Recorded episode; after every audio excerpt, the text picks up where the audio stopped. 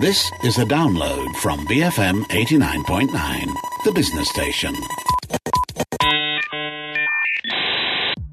It's Fun Friday. My name is Jeff Sandhu. Now, before we start today's show and get to the Matt-splaining bit, there's something I need to clear up. Last week, we talked about Matt's magic diet. Hey, Matt, welcome to the show. Hey, Jeff.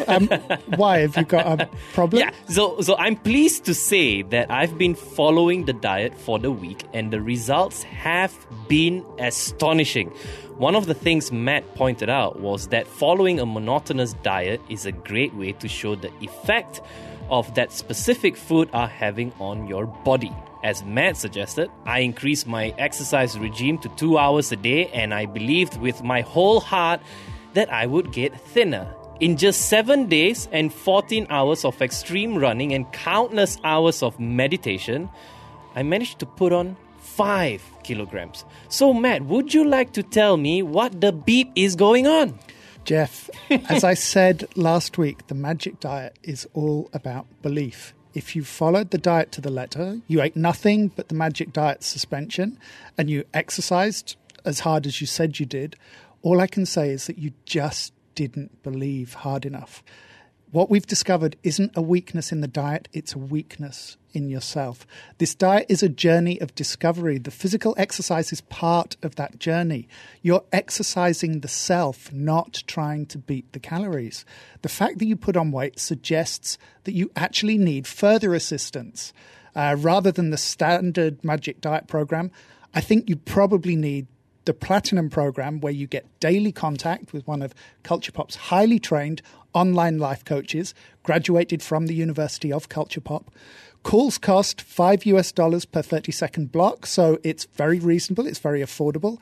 And in less than 6 months, I can guarantee that you will either become a more complete person or you will discover that the inner you thinks you deserve to be a diabetic. That's not going to happen, Matt. You are not getting your hands on any more of my money. We'll talk about this off air, but this is a very strange day for you to choose this as your topic. Trust in technology and technology makers. I don't think it's a strange topic at all. You're the one who's got the issues, not me.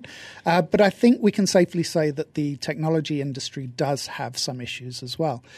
Since the start of this year, we've seen a lot more pressure being brought to bear on the companies and the visionaries that we had been trusting the future of our society to.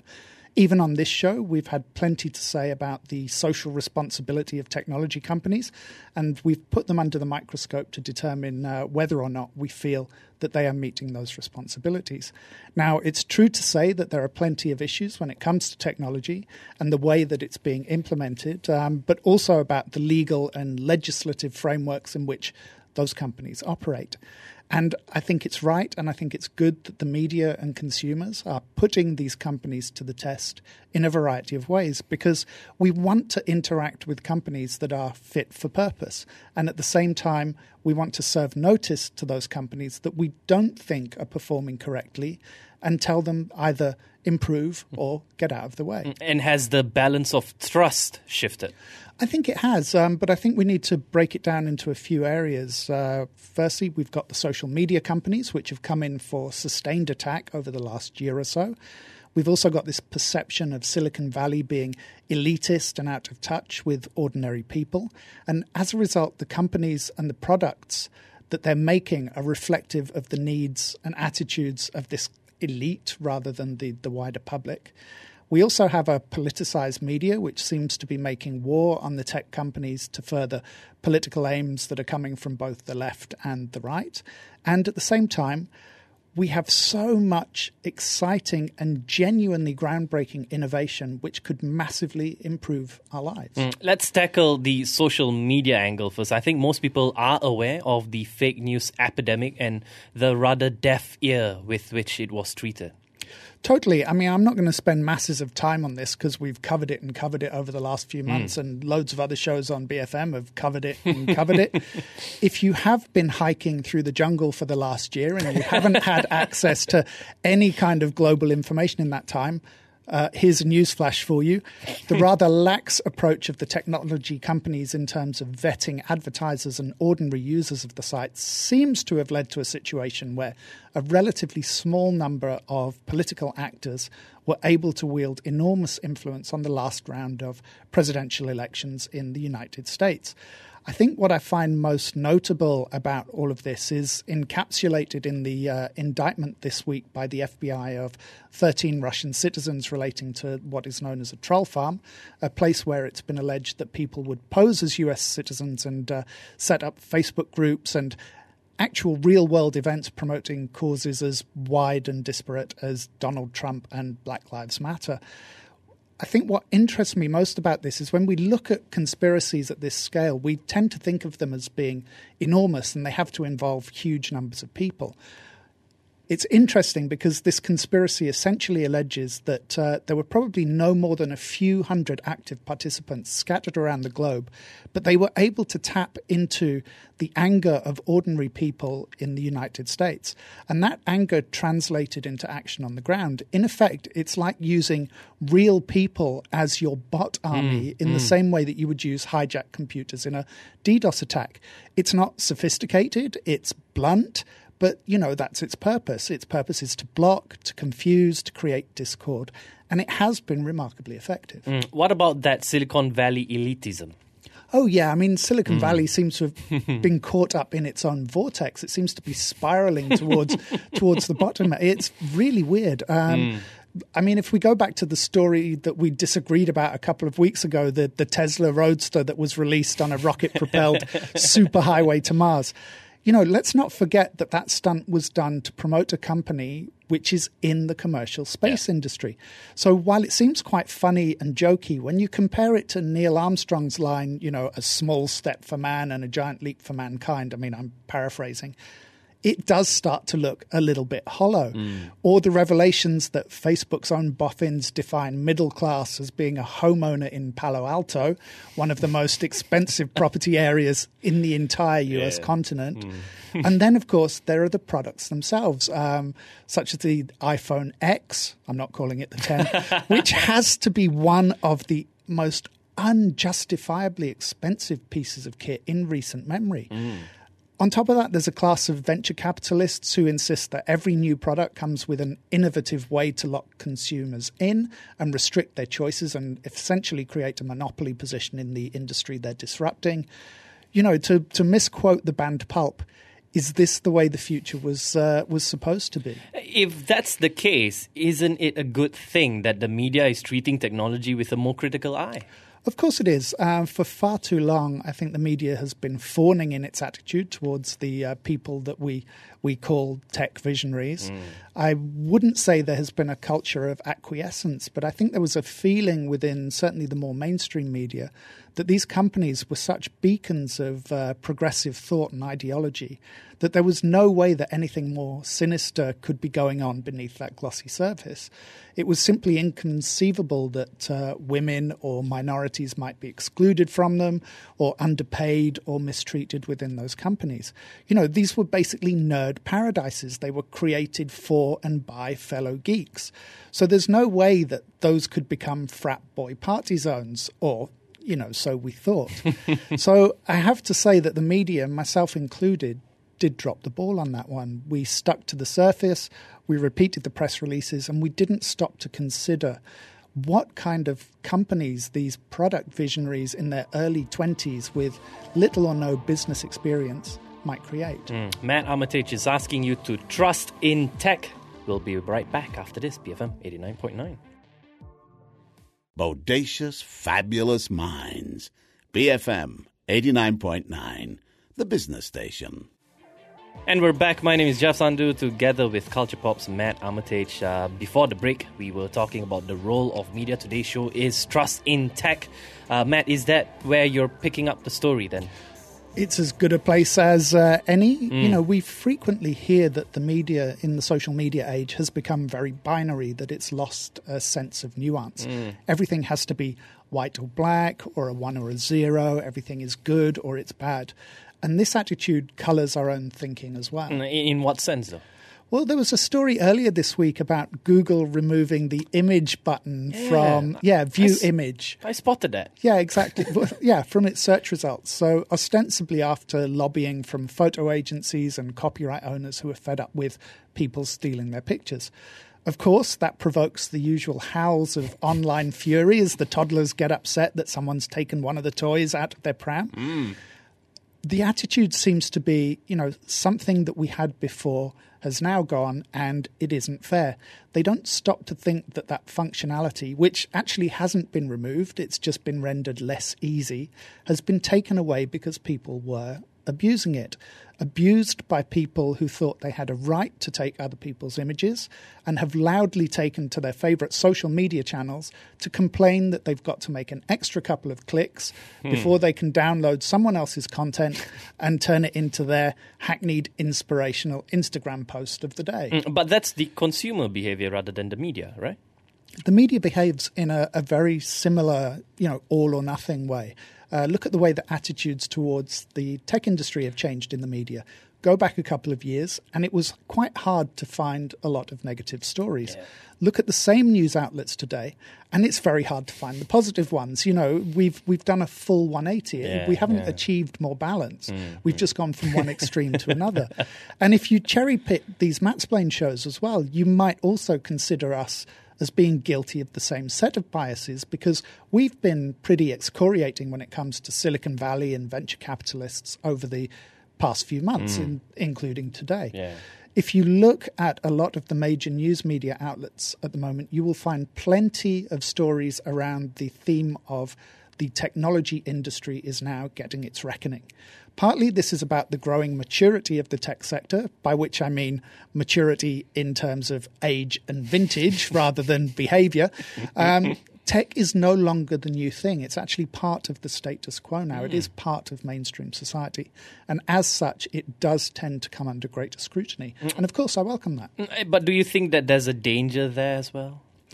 Undoubtedly, because as I said, we've gone from tech being all good to tech being all bad. Yeah. So that is a shift that is quite dangerous, because it too easily plays into the hands of people who want to manipulate the situation. So on the one side, you've got a set of media convinced that the world is full of false flag operations and new world orders and hostile takeovers of civilian institutions and a global conspiracy of space aliens masquerading as the 1%. And flat Earth. Yeah, and the Earth is flat. The sensible side of the debate.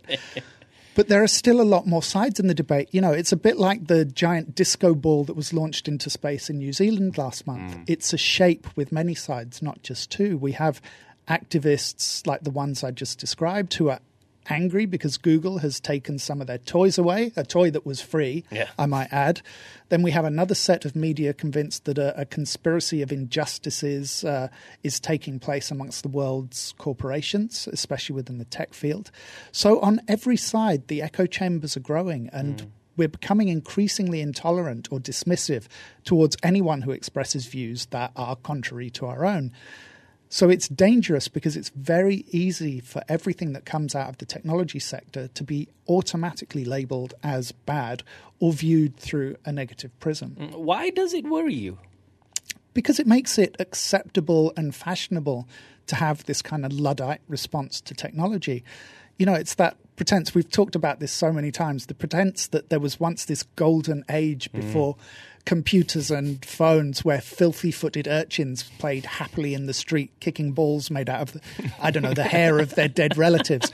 You know the story. It's the one that forgets that most people died before their 60th birthday, that crippling and debilitating illnesses were common, that women expected to lose some of their children in childbirth or potentially even their own lives.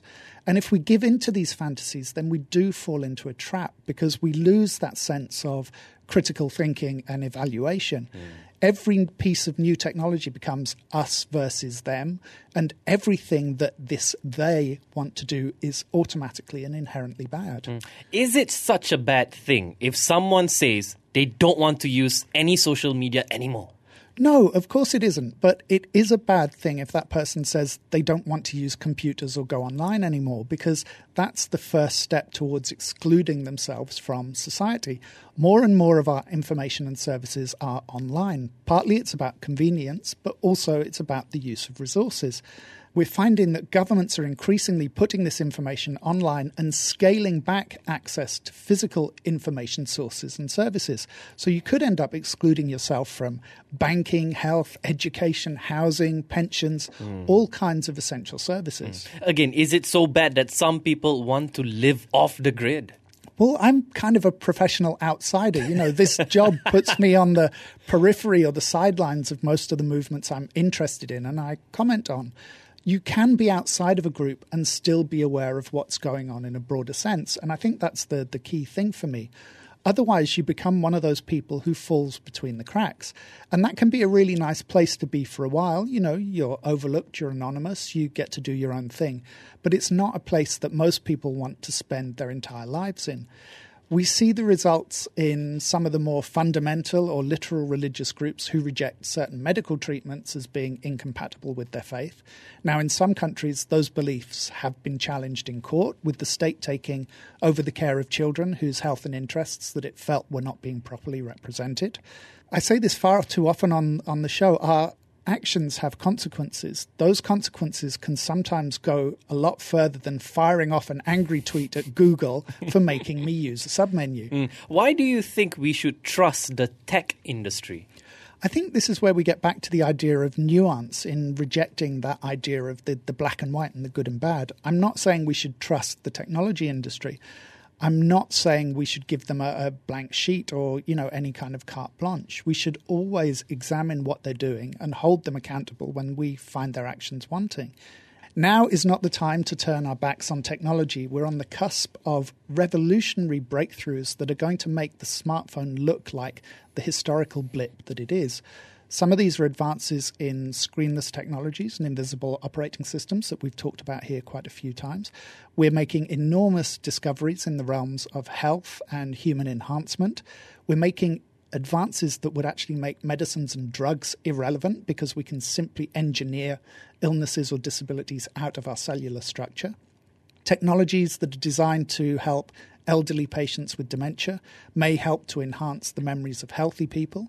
As we look across the vast plain that is technology, there are all these incredible achievements sitting there just on the horizon.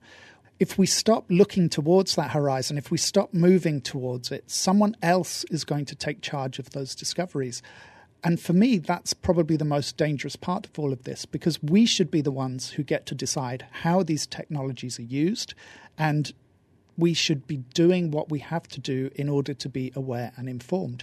I'm not trying to paint the companies and organizations behind these developments as being inherently bad, but in the same way that the staff at Facebook believes that a Palo Alto income puts you in the middle class rather than the upper reaches of the upper class, the people at those companies may simply be unaware of the substance of our lives. But some people might find your approach a little contradictory.